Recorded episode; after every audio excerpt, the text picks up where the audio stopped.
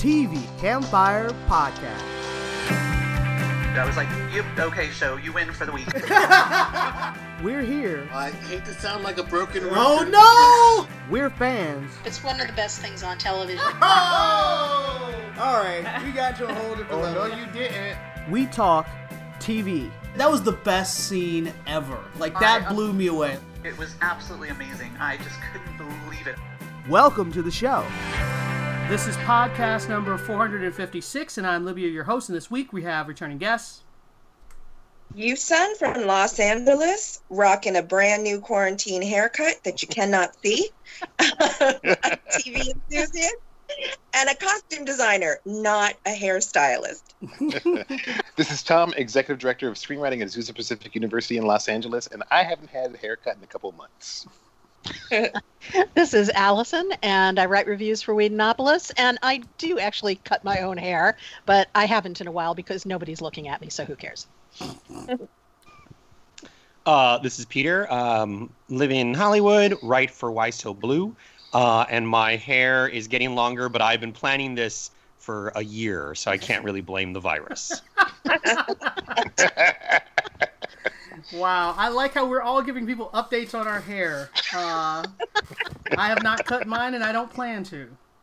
All right, uh, let's start off with the news. Uh, Good Girls has been renewed for season four. Um, Timothy Olyphant has joined the cast of Mandalorian season two, along with apparently everyone in. Hollywood. Cool. Super psyched about that. Yeah, I like Timothy Olyphant, but I'm like, that's like their casting now is getting crazy. I'm loving it. Uh, well, you know they they they're they've been done with season two. They're just releasing stuff to get people's appetite whetted. That's I don't true. think they're done, done, but I don't know. They're no, they're done done okay. because they picked up season three before quarantine started. Oh, that's true. Uh, Paramount Network has gotten the right, or is going. It, Paramount Network show 68 Whiskey is now going to be streamed on CBS All Access, which is weird because I'm like Paramount does not own CBS, so I'm not sure how. Yeah, da- da- da-. Viacom CBS includes Paramount Pictures. Oh, see, there you go. I was trying to figure out how that was working. Yeah, that's Star Trek. I mean, Well, Star Trek was a Paramount Picture production. Oh, that's a very good point. All right, So- and speaking of Star Trek, nice segue, thank you. There's another Star Trek uh, spinoff that all of us saw coming, which is Spock and Pike series, which will be called Star Trek: Strange New Worlds. Yay! I mean, we were just waiting for that announcement. Like everybody knew that was happening. Um, the Good Fight has been renewed for season five at CBS All Access. Ooh, NBC. I want to watch that. again. I No. do. I'm caught up. It's good. NBC will launch its streamer on uh, July 15th with uh, two series Brave New World and the Psych movie.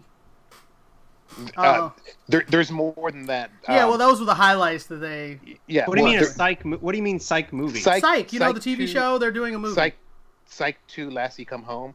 oh, I uh, just Dick- started. I actually just I just saw a few episodes of Psych for my first time. I like it. It's cute, For your but I first time? Wow. yeah, okay. I never really saw it. But It's you ever watch- quarantine. What else you gonna uh, that's do? true. Did you ever watch it? Yes! Did you guys all like it? I was Yeah. a pretty big Psych fan, yes. The I Lassie watched- is I kind watched of the- unnecessary. I watched the Tuesday the seventeenth horror spoof one. All of their spoofs are fantastic for the most I've part. never seen that show ever, not it's, even it's for a a lot of fun. If you're looking for a comedy, it's a goofy, goofy, fun comedy. Well, dr- Great. dra- dramedy. Putting it on the list. Putting it on the list. They, they also have a David Schwimmer sitcom, Intelligence, an international dra- thriller drama, The Capture, and a sports doc series, In Deep with Ryan Lochte. All of those will be available at launch. And NBC is going to be free, but with commercials. So there you go. Pe- Peacock. Peacock. Thank you. It's going to be called Peacock. Uh, Purge and Treadstone have both been canceled at USA following their new model because uh, everything's going to streamer. So you, so some of the bigger cable networks are canceling their uh, scripted TV shows. So those shows got not necessarily for ratings, but because of the reshuffling of the new reality of streaming TV shows. Both of those shows are canceled. Um, Anne Rice's uh, Vampire Chronicles has has landed at AMC. So, Woohoo! As as well as Lives of the Mayfair Witches. oh right, that was under there, but I don't know that story. These are all shows in my wheelhouse. Ridley Scott has signed an overall deal at Apple TV, but I'm not entirely. It's just, um, I mean, it's whatever. He he doesn't have anything set yet, but that just means he has to produce content for them. Kung Fu and the Republic of Sarah have gotten a series order at the CW, and I'm not sure how I feel about the whole Kung Fu thing because way back when it came out, it was a little racist, but not as you know for the time, it wasn't that bad. But now I feel like they got to do some revamping on that to make that not a racist show. Yeah, it's going to be really interesting. It's it's a female it's a female lead reboot. Yeah, but is And she is that- actually Chinese? Well, I mean, we'll have to the see, won't we? Yeah. Casting an Asian better be. Yeah, exactly. Casting an Asian in the center role would make a huge, huge difference. Yes. Uh, RDJ's production company is producing a show called it's a comic graphic novel called Sweet Tooth, and it got a Netflix series pickup, and it will star Will Forte and James Brolin. And that's all the news I have. Tom, take it. I away. have more. The CW has acquired rights to Swamp Thing and Tell Me a Story, so expect to see those this fall, edited for broadcast television. Uh, the final Supernatural episodes will also air in the fall. CW's new season will start in January, and uh, the head of CW has said that the spin-offs Green Arrow and the Canaries and Earthborn, aka the 100 spin-off, are not dead yet. Disney Plus huge news. Hamilton is arriving July 3rd, a year and a half a, a year plus Bye. before it was supposed to hit theaters. And they're also developing a Percy Jackson series based on the popular books. FX uh, Ryan Murphy has announced an American Horror Story spin-off called American Horror Stories. Basically, it will be what? episodic. They're going to do standalone, you know, episodes Like So- Twilight Zone? Like Twilight Zone, Zone or, Outer or Black Limits. Mirror. How Yeah. wait? So instead From of American being Horror American Story- Horror Story, it's going to be story. Really, he couldn't think of a Horror. better title for his spinoff. That's very you think- confusing. He's so freaking rich, he doesn't care. Um, FX is also partnering with the BBC to adapt Great Expectations, and that's going to be com- coming from Peaky Blinders creator Steven Knight. Huh. HBO Max is developing a reboot of Head of the Class, ABC sitcom that ran over 100 episodes back in the late 80s, early 90s. Hulu has been accused via a class action lawsuit of throttling service on PCs to access user data. Whoops. Showtime has picked up a four-part docu-series, The Reagans, and their plan is to spotlight documentaries on Sunday nights, starting this summer. And finally, the SAG Awards will consider films that were supposed to have a theatrical release but were streamed on television instead. Okay. That was a lot of news. I feel like all the executives are trying to justify why they're still getting paid at home. How all these deals are happening. Uh, before they get la- before they get laid off, or sorry, yeah, furloughed. like, look, all this work we did. See?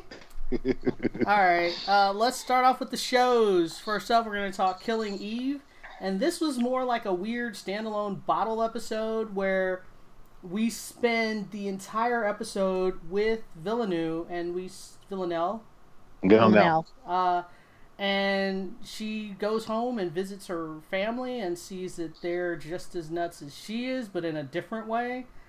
And I was watching this trying to figure out where they were going. Within about halfway through, I was like, "Oh, she's totally gonna kill her mother." Oh, Uh, I saw. I mean, I was the only person I was pretty sure she wasn't gonna kill was the little boy. I was like, "She's killing." She's killing maybe everybody in this house. Probably not the little boy, but it's not going to end up well. Um, what do you guys think of the episode? well, like I- you, I pretty much thought that she was uh, she was going to be. Actually, I thought from like the first five minutes of the show, I thought everyone in this house is dead. um, so I was actually surprised when she spared not only the little kid but her brother. So, but you know, the it's like the two people who she figured were redeemable, I suppose. But everyone else, you know, in the house, boom. Um, so that was not surprising to me. It's like it, it, it kind of just the episode just went the way that I expected it to. I guess it's it it was interesting from just a pure backstory character perspective. But I, I But also nothing really happened that surprised. o- only thing I will say is it left her more emotionally raw than we've seen her. So I, because before we were all talking about, you know, when Eve comes and tells her, you know, you killed my husband, blah blah blah. Eve was going to be raw, and and it would be, you know, chance for misunderstanding. But now we see that she's also emotionally raw right now, and because that conversation with her mom was crazy that was crazy. And I totally like the more her mother spoke, I was like, and she's going to kill you now. And she's like, you know what? I think I have to kill you now. so I actually think that this episode was more to show what emotional state both of them are going to be in the next time they meet, more than anything else. But go ahead, Tom. I I figured out that that mom was going to die as soon as we met her. Yeah, yeah. And you know, you knew the kid was safe, and then the way that the brother was kind of bonded with her, I figured she'd spare him too. I don't, I didn't really care for this episode. I don't know if I want Villanelle to be. She already has dimension. It just felt like a weird detour, especially considering the cliffhanger they left last week's episode on. I mean, it's I like, it I meanwhile, want- back yeah. in Mother Russia, Well, we also had to see, you know, her ironclad alibi too, I guess. But I think really the point was to explain how both of them are super emotional the next time they meet. I think that's more the point. Because normally Yeah. Vill- Villanelle is super, you know, logical, very constrained, calm, cool, and collected. and cool, and she's not going to be the next time they run into each other. And I think this was more to explain that than anything else. That's it. All right. No, anybody have any more comments, or we move on? I'm looking forward to the next episode when they finally do have their confrontation. oh, definitely. All right. Next up, we're going to talk the rookie, and it was their season finale, and Peter was very clear on what he thought of it uh, when we talked. But I, I mean, I enjoyed the episode for the most part. Uh, the only thing I thought was really inconsistent for me was uh, Harold Perrineau's character at the beginning of the episode, he hates that the mob guys put him in the position where he had to kill a cop, and he's got all this guilt, and he's really upset, and he's like, "I'm not going to work for you anymore," blah blah blah. But then you find out for the whole rest of the episode, he's basically been setting Nolan up to take the hit for his crime. So it like those two things don't go together. You know, so I thought that that was really weird. For we're supposed to buy that he was feeling all this guilt and he was so upset, but at the same time, he's knocking down walls in Nolan's house and planting evidence. I think framing a cop versus murdering someone is like a big leap. You know what I mean? Like, sure, he's going to ruin his career and he's going to go to jail, but I don't know. I mean, here's here's my here's my take. It's the rookie, so consistency. Like, I I don't, you know what I mean? Like, I'm not thinking, oh, this is poor writing necessarily. I absolutely thought having- it was poor writing. No, no, no. But ha- no, no. I'm no, no. I meant the show isn't about like good or bad writing. However, having said that, I think I was really vocal uh, about um, not venomously, but I think we all agreed that last week's episode, uh, for me, was pr- last week, the week before, because this is a two-parter, was you know boring and predictable and whatever. So what's really funny, I will give points to the rookie for this episode because uh, I was the opposite of you, Libya. I was like, for the most of the episode, I was like, oh, God, are they, this is so boring and predictable. And I was, I mean, I really, I think I even did an eye roll. And I was like, wow, this is a sad way to end the season. And I was like, whatever, like, we know what's going to happen. He's going to get caught. He's blah, blah, blah, you know, because of the video, whatever. And Nolan's going to be the hero. And then the last like 10 minutes, I was like, what? I was like, this is an, I mean, I was impressed. I did not at all predict that he had, um, you know, set Nolan up, and he, he had like, you know, a, a little while ago anyway. And that scene where he is um, sledgehammering his home into cottage Swiss Swiss cheese. I thought the dramatic tension in that was like legit. Like in the back of my mind, I thought, well, this is the the rookie. I was like, they're gonna, although they do do good cliffhangers, but I was like, oh, he's gonna find it. It's gonna be, you know, exciting, but like he'll win out in the end. And you know, so even a little bit of the tension in the in the scenes were boring for me. But I mean, not really. I just thought, oh, it's gonna end on a happy note. So when they didn't, and then the cops even showed up. Like they didn't even he didn't even have a chance to like dump the stuff anywhere. I thought nice job rookie. I was like way to bring it back. So i mean i i respect the show. I mean i was like oh they gave me actual drama and a twist i did not expect. And you know you you know you guys know i'm all about the twist that i cannot guess. Uh, so uh, i was i was fine. Uh, Peter, your counter argument because you had the exact opposite reaction to that. Go ahead. I feel I I did not like the the ending. I I feel like the rookie to me as a show on the whole, which I mostly enjoy because I I really like Nathan Fillion and I like the I like the case of the week uh, nature. Um, I guess I feel like it's like when you're a kid and your mom or dad makes you these kind of like yeah you know they they make what they make and you know you like for for your lunches and dinners and it's fine um and you know whatever. But then for some reason families coming so you have to put out the good china and you have to make this big pomp and circumstance. But honestly it's not that great and everything because you don't normally do pomp and pomps and circumstance. That's how i feel about when the rookie tries to do these big things. Like the charm of the rookie is Nathan Fillion and the cast in LA doing these little crimes. You don't take Harold Perrineau and then be like, "Wahaha, he's the evil guy." Like, what? No, that's ridiculous. I, like, it's just a character assassination. I just I thought that was pretty dumb. Like, and while you're right, Houston, I agree that I did not see. I didn't see coming that he set up the whole thing. Um, it was still pretty eye rolly to me. Also because ultimately it's not much. uh, It's not much of a cliffhanger. It's trying to be this big cliffhanger, but it's not. I mean, are you telling me that the next season we're going to spend half the season with uh, Nolan on which the run. Yeah, with no one I on the did run. have No, we're that- not. It's I like, did have that it's fear. resolved in the first episode. Like, so it's just a big waste of time. Like, that's not what the show is. No, But but anyway. is the show. Remember when she was like kidnapped and it was like a great big, you know, cliffhanger, and then they like that. I- solved it in a day? Didn't like the. I didn't like the kidnap thing. You, the show does. I don't think the show works upping their stakes. I think the show's charms is the day to day life of the. Look, you already have a man who is way older than a nor- than a normal rookie would be. Like, so that's all. That's good. That's already a good enough hook. We don't really need all these other things. I just like 911. That show and their budget. Yes, you can do. Oh my God, there's a huge earthquake in Los Angeles. What do we do? You could totally do that. Like, very entertaining. But no, I just, I just don't think, I don't think it's in the DNA of the show, and so I don't think it. I, I think when they tried, I don't think it works. Okay, let's wrap that up. Let's wrap that up. And you did a nice segue. Uh, so let's segue Oh, right into uh, nine. Next up, we're going to talk about 911, and this was their also their season finale. And this episode had two things where you're dealing with Athena and her trauma, and I really love that moment where she's like, "Oh, we're going to talk about all the case files or all the people who've been abused by this guy, we're going to talk about how to get them on trial." And the therapist was there, like, uh, "Yeah, I'm here to talk to you about how the fact that dude beat Well, your head in." I thought I thought that was pretty obvious. I did too, and it was it just shows how much denial Athena was having that she And didn't they- realize it.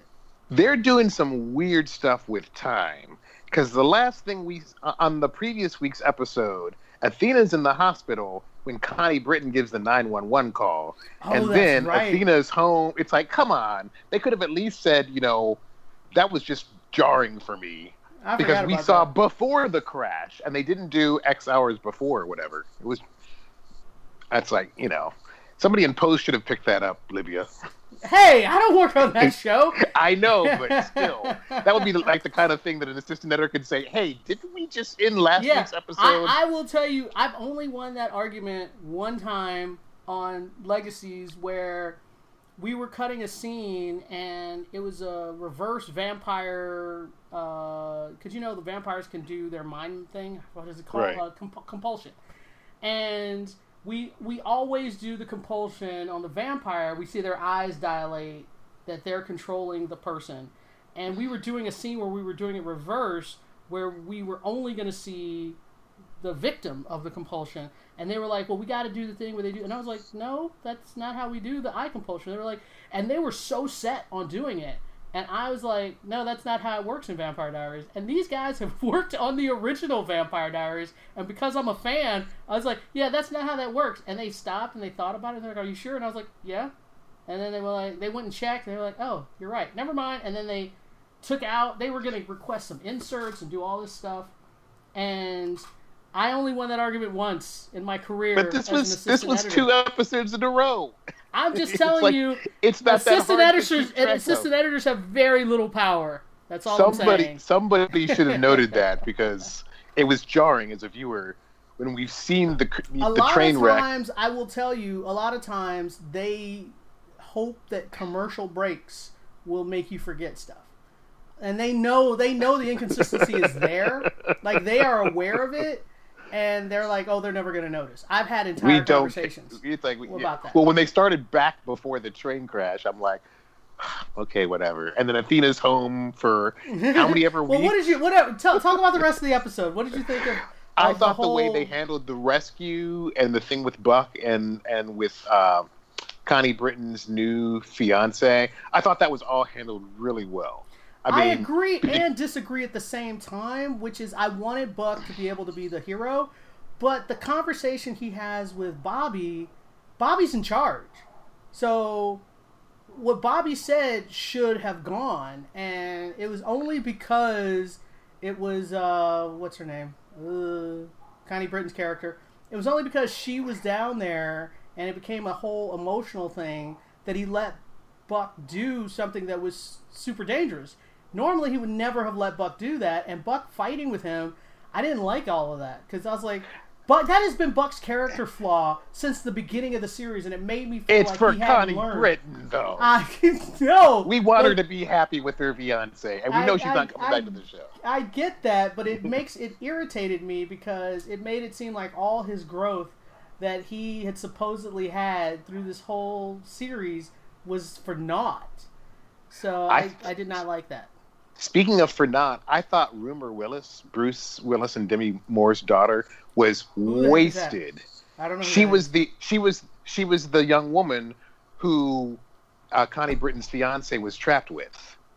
How It was one, to- uh, okay, one or the other. And I thought that considering that she's kind of a name because she's you know she she did a big arc on 90 the new 90210, but I thought she was wasted. But I thought it was a solid episode. Yeah. Anybody else see it? Alrighty. And the thing with J Love and uh, Chim having a baby was cute. It was, but I don't understand. Is she pregnant? I was like, usually when stuff like that happens, is because the actress is pregnant. So Who knows? All right. Uh, so moving on. Next up, we're gonna talk about Motherland. At least I'm gonna talk about Motherland because all you losers weren't paying attention and realized we had a new episode. To be fair, we talked about last week's episode like it was the season finale because I, we all thought it was the season finale, and so I was really surprised that there was a new episode. Well, and considering that Freeform didn't have a preview for another episode after episode eight, it's their fault, not ours. I don't I don't know how that happened, but uh the next episode is basically the fallout from the commander lying. Um basically a mini coup starts to happen. Um and the cadets themselves don't realize that they've started it. Cuz they go to what is it Abigail's mom Bellweather to the Admiral General whatever she is her mom. She goes to her and they're trying to get the mom to help them about the admiral lying. But then they drop some information when they're having the argument that actually gives the general like serious weight or a secret that no one's supposed to know and she's like obviously she didn't tell like the top staff so then next thing we know we see the president and so it's a bigger it's a bigger thing. Basically, that information gets to the president, and the president uses it against the main. What's her the admiral's name? Whatever her name is, I can't remember the leader, the main woman's name. Adele, Adele. Anybody help me out? No. Anyway, so the president basically relieves her of duty and tells her she has for 24 hours to get her affairs in order, and then she's going to step down after 400 years of being in charge. And I was like, first of all, if someone's been in charge for 400 years, you shouldn't give them warning that you're going to fire them. That was my first thing. I was like, oh, this is not going to end well for you, Madam President. Um, so I actually predicted that she was going to kill the president. I was incorrect, but what she did was actually really bad. It was like, oh my goodness. And I'm not going to spoil it for you guys because you haven't seen it yet, but it's pretty good what she does to maintain power. But now the problem is she's going to know that there's a leak within her ranks that gave the president this information. And she's going to do everything in her power to root it out. So now the cadets are like really, they're actually in danger. So they basically up the stakes. It's pretty cool. Pretty cool setup. And I believe there's another episode next week, so you guys have two episodes to watch. Um, so go for it. It was Thanks it was a good ep- advance notice. yeah, it was a good episode. It uh, dealt with some bigger issues because you had to deal with the president and basically the chain of command, like how it works that she's still in charge and who has authority over who, and how the politics kind of work within uh, the witches. Um, so all of that is going to be really interesting, and people are changing sides and alliances and all of that. So I was like, okay, let's go. Um, so thumbs up for me for that. And next up, we're going to talk about the series finale of How to Get Away with Murder. Since that's the last time I'm going to say it, I had to draw that out. um, and it was a fairly disappointing episode, actually. I mean, more of it was spent in the courtroom than I would have liked, uh, especially after last week's episode, which was all in the courtroom. And then this one, I think out of an hour, like 30 to 40 minutes of it was in the courtroom. And I was like, come on, guys. Like, that's not what the show is. And at no point did I really think she was going to be found guilty. Especially since they kept showing, you know, her get shot and all this other stuff. If she had been found guilty, she wouldn't be outside giving a press conference. So there was no tension for me through the whole episode for that. The only thing that did surprise me is they actually killed two other characters. I did not see that coming. Um, Allison, your thoughts? Um, well, you know, like you, I, I thought that the, just the worst part of the show was the, all the courtroom stuff. And it, in fact, it was like, why are you doing this when you do this so badly?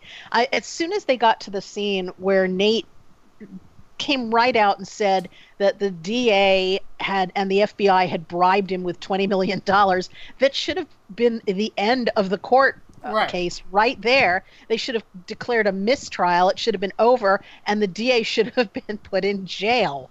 Right. Um, but you know, it, it's like this. It happens in this weird wonderland where nothing makes sense, and so the the court just keeps on going as if he hadn't said anything at all.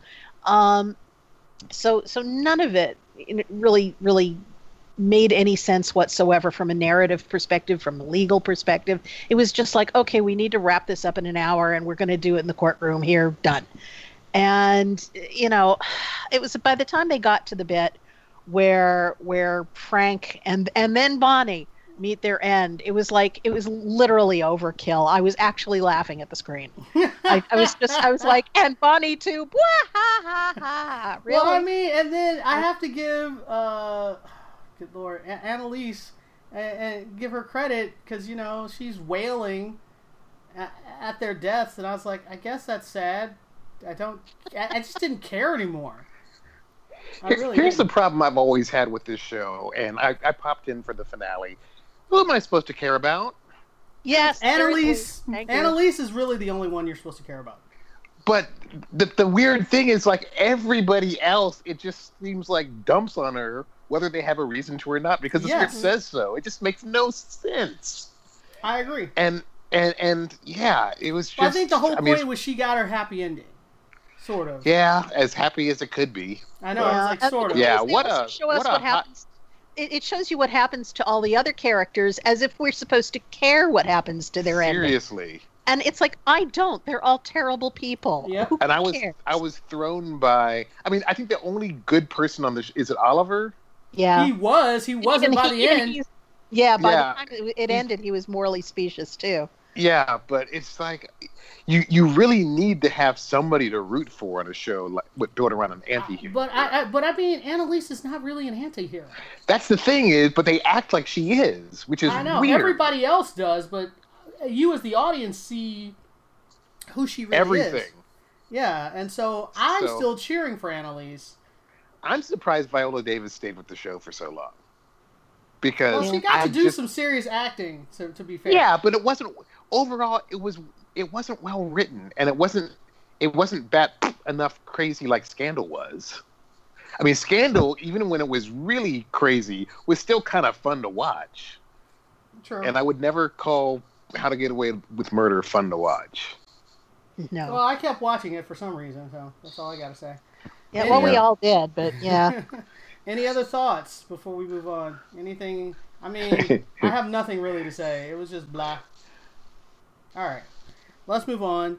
Uh, next up, we're going to talk about the blacklist and what they decided to do with their missing footage because they had to shut down like everybody else, and they wanted to finish this episode apparently at, apparently at all costs. So they had the scenes that were missing animated and they did a good job with transitioning between them but i feel like that whole you know psa that they had in the middle episode where they explained what they're doing they should have done that at the top of the episode. They should Well, they been, kind of did. They just had a cold open and then moved to the the little PSA. i know but i felt like that should have been earlier. I feel like that should have just been like okay the episode you're about to watch has this and this and this. Okay go. Versus interrupting the episode with the psa i did not like that part. But regardless the animation worked for the most part except for me at the end where i'm supposed to believe that what's her name? Elizabeth has now gone dark side and is happy with her dark side i'm like mm, watching an animated version of her have this transition was weird because you don't get really the face you don't really get it.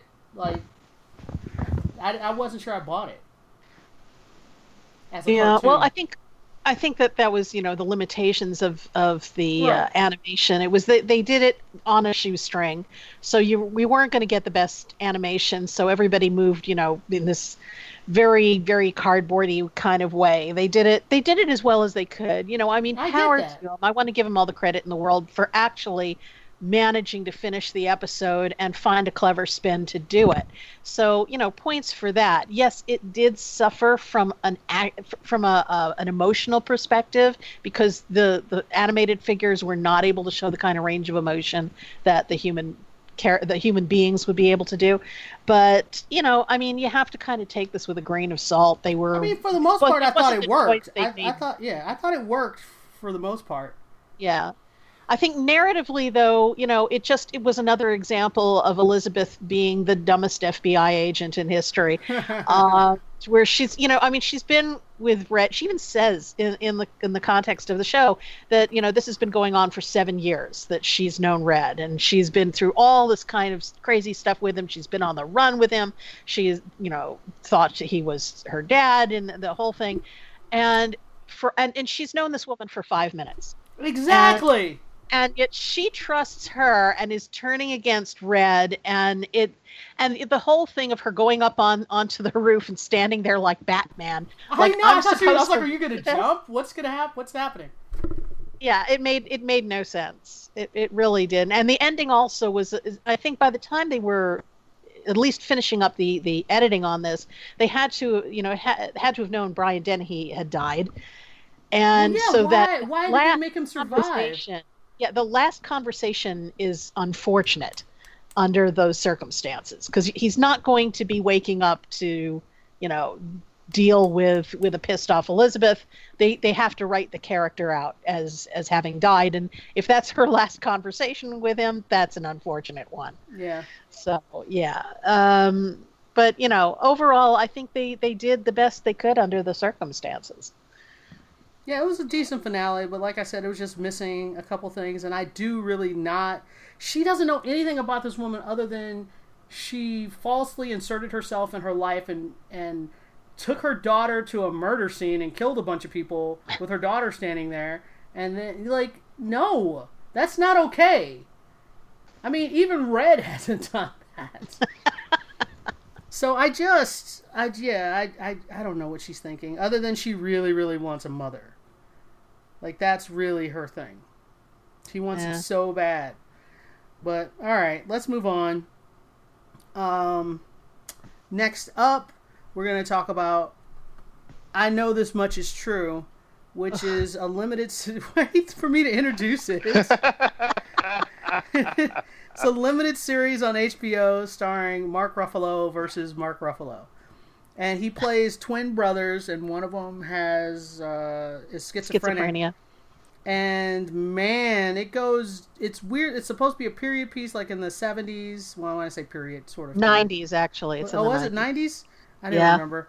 But it's it starts off very graphically with one of the brothers chopping his own hand off, with not a lot of explanation other than he's a little crazy and he's religiously crazy. Like he really thinks that he has to make a sacrifice to save the world. And I got as far as him chopping his hand off. They get to the hospital and they're just like the doctor's like just sign the form and we can do the surgery reattach and the brother's freaking out and screaming and yelling and telling saying he's going to rip it off again and all this other stuff and so then he's like you know maybe i shouldn't sign i was like okay click and i turned it off so i don't know what happens after that i just knew that it was not the show for me You missed nothing. You missed absolutely nothing. It was it was it was painfully bad. Um, I I really wanted to like this. You know, I saw the previews for it now for for like a month, and um, I love Mark Ruffalo, and the rest of the cast also is is full of you know really great people. Melissa Leo, Juliette Lewis. You know, Rosie O'Donnell's supposed to be in this later. I didn't see her yet, but they have all these really good people, and so I figured, okay, well, you know, I got to tune in. And it is it is just relentlessly dull, depressing, dreary beyond words as if the storyline itself isn't depressing enough. They they shoot this thing with this super grainy footage so it almost looks like cinema verite and the shaky camera and the washed out colors so everything is just gray. And and they and they the dialogue overlaps and they're con- the, the actors are constantly talking about just inconsequential dumb things. And it's like okay yeah that's how people talk in real life but i don't need to tune in to a tv show to hear it because people in real life are boring yes that's right. I don't need to watch a show about that. Um, so that that's really i mean if if if you you just you know have never seen a show where if if you've never seen cinema verite then maybe this is a good example of what it might look like. But it, other than that there is so little reason to tune into this because and, and it's sad for me to say so because there's so many creative people and talented people who are associated with it but it's it just goes absolutely nowhere i made it to the, the end of the first episode and i thought life is just too short I deleted it off my Seriously. I, I I'd call it depression porn oh yeah because it's just. Eh, I'm just wondering why did they move? We we really need this right now. Seriously, Yeah. with all that's going on in the world, people don't feel bad enough already. Come on, you, you know, ugh. yeah, hard pass. did you watch Yeah. any of it I watched I watched all of the first hour. oh okay cool all right Yeah, it so, was so just that's thumbs that down that, all that, around that graphic opening scene, and then we get the extended. I had to, you know, I, you know when he when he's defending himself to the father, saying, "I had to let him do it because it's the first time he's ever had control." It's like, dude, he's literally not mentally healthy. Maybe he shouldn't have control. I know. mean, that's exactly that's what I was thinking. I was And like, what? considering his choices you know you think Yeah, Yeah, so I was just like, no, no, no. Anyway, uh, let's move on. Next. We watched it, so you don't have to. exactly. Uh, next up, we're going to talk about season seven of the Clone Wars, which uh, we. Oh, let's just till- co- talk about the finale. Well, not just the finale, because for me there was there was some build up. I mean, at least the whole end. Which Well, that like that first four four episodes. parter was a snooze. I'm talking about this. We can talk about the second four parter. That's fine. Peter, you watched. It. You caught up, right? No, no, no. I, I only saw. Oh, I, Peter, I saw. I saw Tom, or Aaron. Who sent the list? Tom? I did. I saw Tom's list and I watched the three, the first three about uh, it's it's Obi Wan and um, the Mandalore and the He's- woman that looks like it used to be an ex girlfriend of You his. saw, Uh, he, he saw the Mandalore episodes. I thought it was good. No, no, no. I totally liked it, and um, I'm I'm interested in watching more. Absolutely. Uh, I can't wait to to to see the Maul stuff. Um, but that's all I've seen. I've only seen those three. I really thought you saw more. I don't know why. I know Greg has watched it all. I don't know why he's not on the podcast. I'm going to give him crap about that. You snooze, you lose, man. I mean, are you guys going to say something that's like spoilery? I mean, obviously, I, mean- know how, I know how I know how Revenge of the Sith Yes, ends. but you- I was gonna say we know how. you do know, except that I think you you don't know how. well, I don't want to know what happens to Osa- o- And uh, that's all. Osaka. That, that, Ahsoka. Ahsoka. Ahsoka. So I don't really want to know that. Well, then yes, you should mute or turn. your- You know, whatever. all right. Um. So the last four episodes, what I really, I know you said the first four don't matter, but I think it does matter. If the last time we saw her, Ahsoka, she was out of the Jedi Order. And She's the, not. the fir- you're you're thinking the second four. There were twelve episodes in season in season seven. The first four, yeah, I, I didn't watch those actually. yeah, you missed nothing.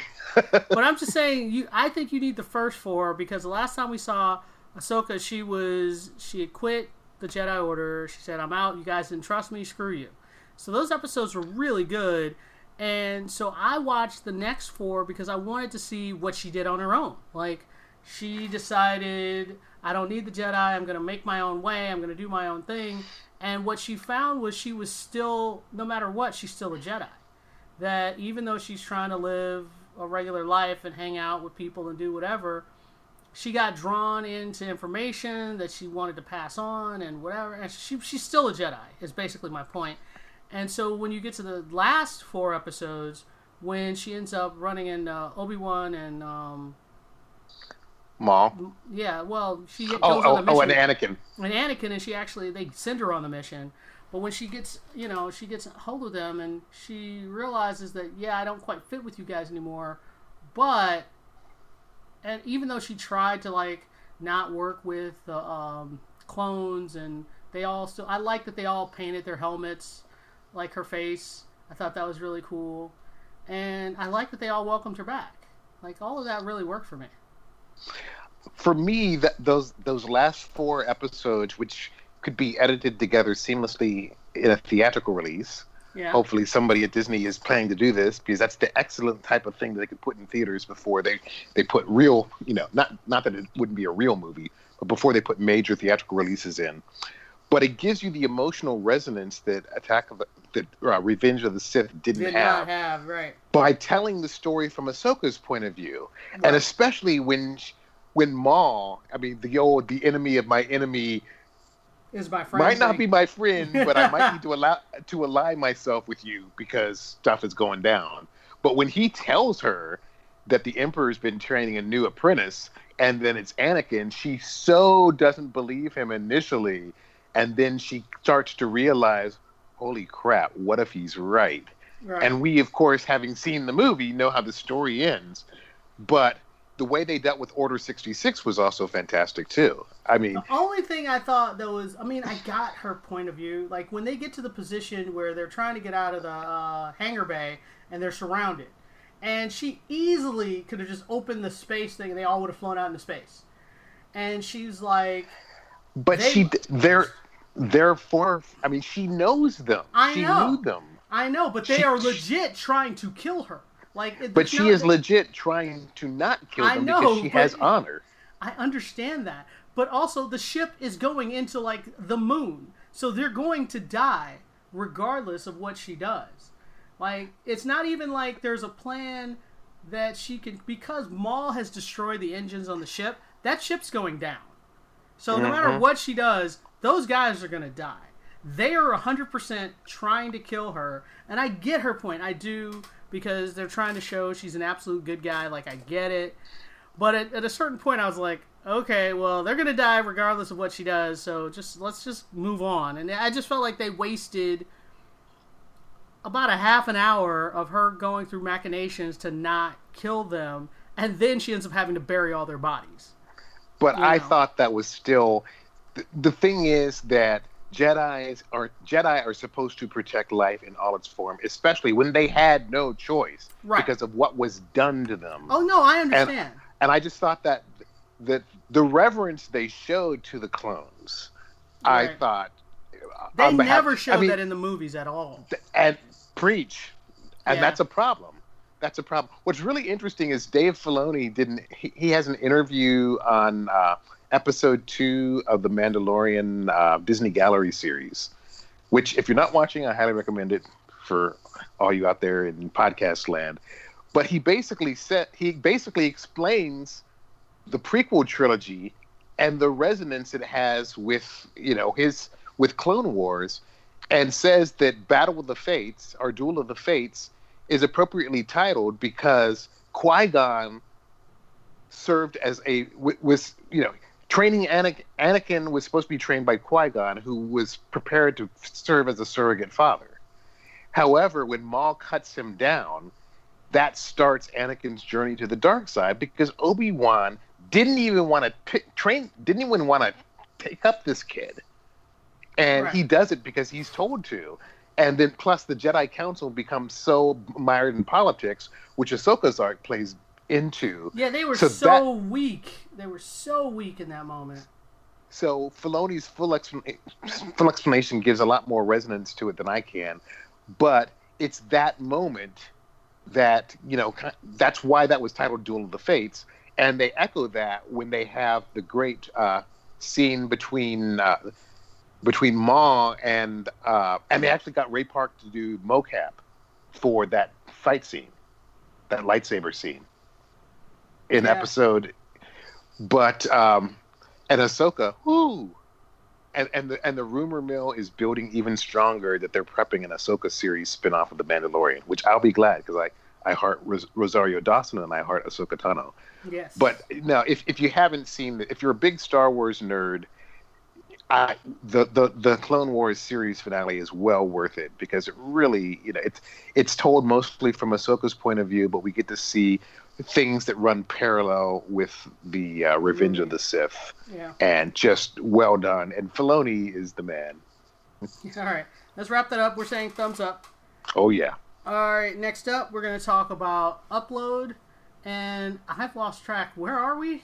Episodes five and six. Five is the uh, the sex suit. Ew, that was so creepy. it was very creepy, and six is this is sleepover. The sleep. Oh, the little girl sleeps over with the girlfriend. the little girl sleeps over with the fiance, and also, um, oh, our, our our two leads actually, she falls asleep in Oh, at her desk.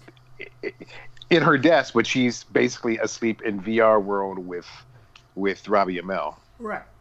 Okay. So, Which what'd one? you think? The the sex suit episode, I saw it a couple weeks ago, and not much sticks with me. Just you know, I, the fiance is so annoying, and she might not be evil, but she's still really annoying. Yes, those things are true. But the episode six, though, I really dug with the little girl because uh, um, It humanizes the girl, the fiance, a little bit. too. it does it does humanize the fiance because we find out no matter what we think of her, her family's worse, I know. and the little niece is adorable. Yep. and um, it's funny because um, why am I forgetting our female lead's name? The programmer, Yeah, The Nora. angel. Nora. Nora. Nora tells the little girl, "Don't let her straighten your hair." And then when when um, when Oh, the she said fiance let's have matching hair. That was great. That was great. and when the fiance kicks everybody except for the little girl out, you're thinking, "Oh no!" It's like let's let's let's have matching hair, and then she does her hair like the little girls, which I thought was sweet. that was yeah. so I was guess really there's hope for the the not so evil but annoying fiance yet. I, I thought that was a good move. Like, you know what I mean? Like, I think, like all of us, she's really annoying, but I, she's supposed to be. She's supposed to be the not the super heavy, but the B heavy. You know, and and and uh, you know, she's an antagonist for sure, and she is the source of a lot of humor. You know, and a lot of eye rolling, and you know, all of that. So, I. I, I dislike her, but I dislike her character. I don't dislike her like oh and the actress too is super annoying. I think she does a good job being like the annoying you know fiance. And there's even that little bit of um you know we see her know sort of what's going on. She's like i'm supposed to keep you alive. You know what i mean? And i don't know what episode that was in. Um so there was there was that. We already got an inkling that she genuinely did have feelings for him or at least she didn't want him to die um you know so there that's all part of the mystery slash we get a little insight into her not being completely evil and you know all of that stuff and i think um for me it is all a big blur because this is the first show in a long time first of all it's very easy to watch you know and it's Mhm. light It goes very hard fast. yeah, it goes so fast. I binged it, and in fact, um, the first episode because it was so long, I guess it was like much longer than the rest of the episodes. I assumed, It's double length. Mhm. yeah, so I assume that all the episodes were going to be that long, and I was kind of bummed to find out that I wasn't getting. That's how much I like the show, and also it's such an easy watch that, um, and I think it, on Amazon, much like Netflix, maybe even more so, it just like rolls into the next episode. Oh yeah. Um, yeah, so you know what I mean. So like you really don't know what's going on. Um, but yeah, I can't say enough about the show. I, I was trying to sell it to someone the other day, and I said it's just you know it's it's light, you know, and deals with some issues like the good place, but it's very tech heavy, which I really like. And that particular episode, I'm trying to be episode specific because I know that um, uh, Livia likes that, but I am actually trying to remember because I said, like I said, I saw it all in a blur. What what happened? Oh, i I think I mentioned this, but maybe I didn't. On that episode where where she sleeps over, like in real life. Uh, I mean, she sleeps over VR and she falls asleep at her desk. I thought that was lovely. I Mhm. I buy the I buy the relationship. I buy, you know, it's very romantic comedy. So there's going to be like a guy finds girl, girl, guy loses girl, guy gets girl back. You know, all of that. So you know the rom com trope. No one's complaining. That's you know what you're getting. You know what I mean. Um, and I think they're you know doing it really well. Oh, also a small story, but I think it's it's potent. Um, uh, Nora's dad is dying of um, lung disease, and he wants she wants him to, you know, upload and stuff. So I don't know which episode it occurred, but he had like a visit, you Yeah, know, that's in the You're VR. next- ahead, that's the ahead of next the ones. episode. Yeah, that's the ones. We're going to talk about those next week.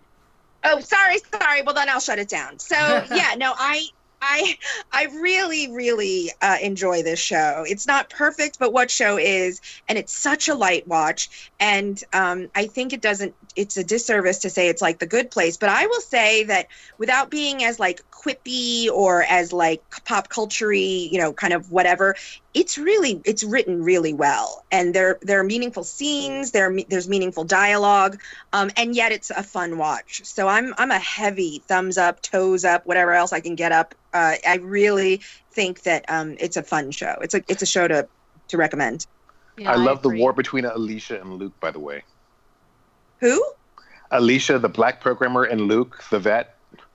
Oh, oh yeah, He with the Vet. fingers. Yes, and what? something else.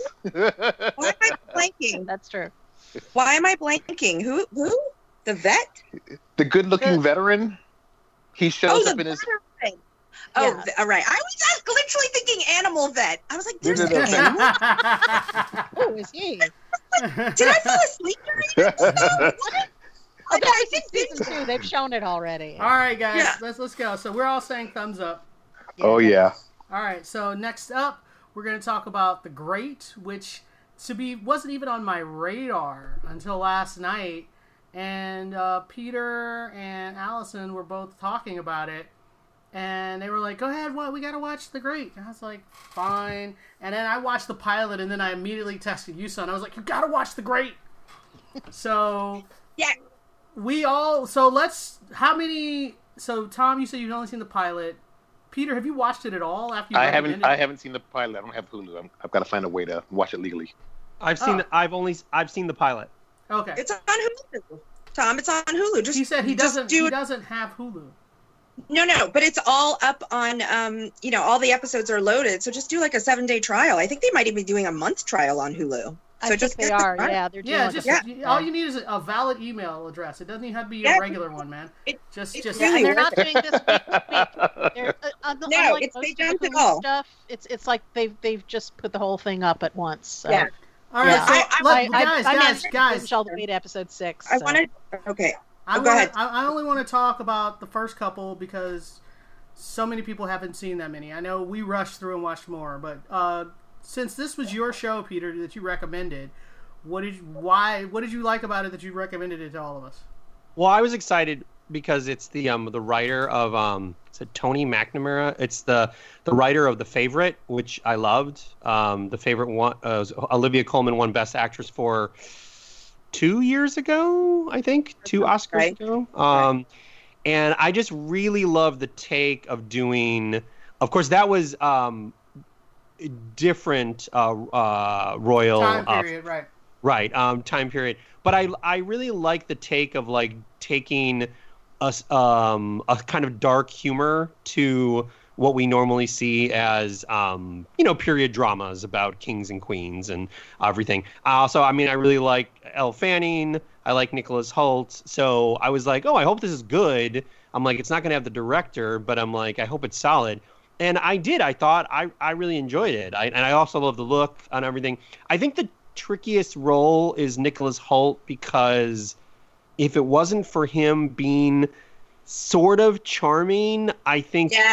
I think it could easily delve into just like, well, how long how long do we have to watch?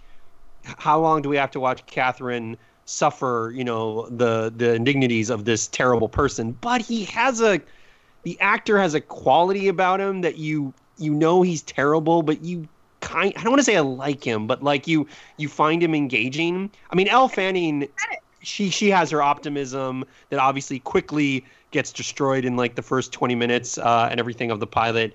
Um, but I I really liked it. However, I will say. I was pretty confident that Allison would like this too.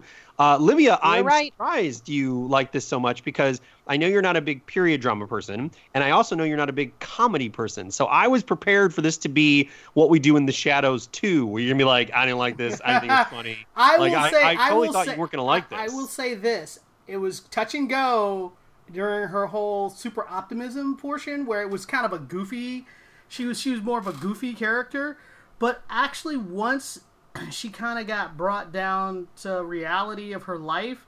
Well, when her I- library gets burned. Yeah, yeah. When the when the school gets burned, School, and sorry. she gets super angry, and you realize it's going to be a test of wills.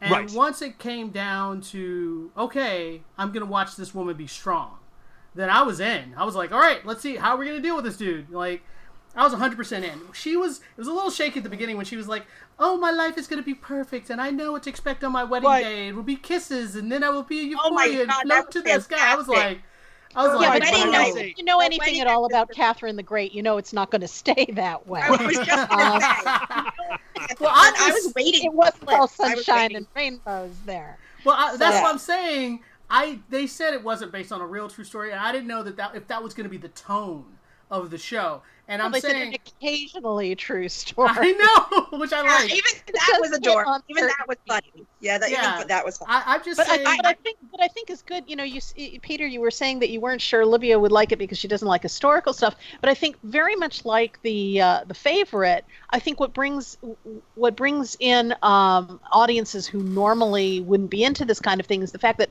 nobody is speaking uh, the way they would in a historical drama. It's all very much done with you know modern vernacular. Um, nobody is nobody is trying to really sound like someone from another I period didn't of even time. know she was supposed to be German at first. I thought she was supposed to be English until later, and then I realized she was supposed to be from Germany. I was like, wait, what? Like There's- that? Yeah. Looks, She's Prussian. Became Yeah, she's a Prussian. German She's princess. Prussian. Right. Prussian. So Prussian, I did. I do not know my uh, Russian uh, Catherine the Great history, except during like episode five or six of my rewatch, I was on Wikipedia reading her history. so there's that. Wait, rewatch. Did you watch it twice? No, I don't mean rewatch. More my what do you call it? Also, I, I also really like. I don't know. Maybe Allison knows who is the because the scene, the th- stuff you're talking about, Libby, in the beginning, where it's like, ah, you know, she's so optimistic. She is, but her, I don't know, is her, is it like her handmaiden? The one Yeah, who's yeah, like yeah. her. Oh, she's great. Like, so Yeah, she's Marial, more like. Yeah. Right, she's like the realist. She's the one who's like, "Uh, yeah, it's gonna be just like that." Like, so you, so you have her to balance out her naive, her naivete. I think, Right, and I think that works really well. I want to jump in and say because Livia said something to me, uh, and not that I don't want to give you props or credit, Peter, but I had been chomping at the bit, practically drooling for this to like premiere. Oh, I saw tra- I love, as you guys all know, and not just because of the costumes, but I love period pieces. Um, they just they transport you, and if they're done really well, a lot of times that they're you know dialogue heavy, like smart, um, and uh, other times it's just heaving bosoms and stuff. But the the this show reminded me a little bit. I mean, it actually really makes me want to watch. Uh, watch Amadeus again with Tom Hulce, Huh. who did the Oh, most so amazing job you know, so good. The costumes were really rich. I mean, this movie, this show doesn't have, you know, cinema level costumes. But I will say this: um, I was like, oh, is this gonna be like Reign? Are we gonna see like prom dresses from the '80s that are like retooled? you know what I mean? And I was like, no, for real, because you know, it, it, it. I all I kept hearing was that it was like a modern take. So then I thought Marie Antoinette, you know, Oh, uh, yeah, Sophia, yeah, yeah. Mhm. you know, and and, there I are thought some if they that remind me a lot of Marie. Yeah, me too. Absolutely. But this is what's brilliant about this show is it doesn't go overboard. The modern vernacular, yes, but it's you know it's not laced with you know uh, a lot of you know a lot of um, modern curse words or you know they're not saying like you know what I mean describing body you know just. My point is that it is so perfectly balanced. They're they don't blast rock tunes, which would have driven me mad. Well, they do Um, over the end credits. Yeah, the end credits get the rock tunes. point. Yeah. That's the restraint, is my point. Like, I, they know what they're doing, and it's a lovely, lovely high wire act of, yes, when I heard the rock music, I thought, nice touch, just the credits. Thank you very much. So the costumes in the beginning, I thought, oh, they look all pulled. And I was like, eh, you know, but even as the episodes get, uh, get get deeper in, um, I really did start to appreciate the costumes. And they have a, you know, he's wearing leather pants, so like there's a little bit of rock and roll in there. You know, again, um, it's like it's not overly modern or look at us, you know, look how we're putting, you know, turning it on its ear. It throws in a little bit of even modern clothing and, you know, stuff. So everyone looks sexy and great without, again, it being just a heaving bosom piece. So I'll move on past the costumes though, because this show really um, lived up to my expectations and nothing does. I really, I mean, you know, managing your expectations is so hard. And when I heard about the show, um, I don't even like Elle Fanning in general. And I think she is precise. She just does a beautiful job between the dry, witty humor, you know, the the deadpan lines, and then the sweetness, and then the strength. Even when she grows into like a very sexual being who's like obsessed with her lover, that's adorable and fantastic. We're, she we're is not a supposed to be going too far. We're just talking Oh, about sorry. the Oh, pilot. sorry. Sorry, sorry. Okay, sorry. So then I'll just talk about generalities. And then I'll finish by saying I am a huge fan of Nicholas Hoult. And to springboard off of what uh, Peter said, he does, again, a beautiful job. Uh, you know, and listen, he doesn't have to try to be sexy. That dude is sexy. But my point is, uh, the writing really helps him because we do find sympathy. They try to explain to us that he was emotionally, you know, uh, his mother was emotionally vacant. And I love the Oedipal jokes, the Oedipal jokes, the mommy jokes, the daddy jokes. I mean, the, the show is really written well. So uh, if you don't like, the, you know, Libby is the perfect example. If you don't like costume dramas, if you don't like whatever, whatever, there is something in this for almost everyone. It is a fun, fun show Very to listen fun. to and really it's pretty to look at the the set design is excellent the cinematography is fine it's not like glorious or you know moving or whatever but it's they do a nice about- job How about this? If you don't care about any of those things she's talking about, like set design and wardrobe, which I don't Yeah. particularly care about at all, uh, it's still it's still a good show. That's So- my point. It doesn't Yes. matter. You don't need sweeping vistas. You don't need, you know, it's like it's it's checked every But box. we got- I'm, Let's wrap it up. Let's wrap it up because the more we talk, the more we get into episodes we're not supposed to talk about. fair So wait, I want to know. I want to know what Allison thought. Oh yes. Oh, I loved it. I thought it was. I it, it, I thought it was absolutely great. I'm I'm devouring it. I'm like almost all the way through. How many Yeah. episodes are there? Do you know? Uh, I think there's ten, Yeah, and it's I'm I'm up to episode seven. I think they're all. I think they're all posted. Okay, cool. I know they're all posted, but I didn't know how many there were because last night I was just cranking through them. I was just like, Ooh, Yeah. next one, next one, next one. Easy Uh, to do. Yes. All right, so we're all giving it thumbs up, which doesn't happen that much. There you go. Um, so if you guys have any questions or comments, leave them at tvcampfire at gmail.com, follow us on Twitter, on Facebook, listen to us on KentPointRadio.com, Krypton Radio, Whedonopolis, and iTunes. And we'll talk to you guys next time. Bye-bye. Bye. Bye.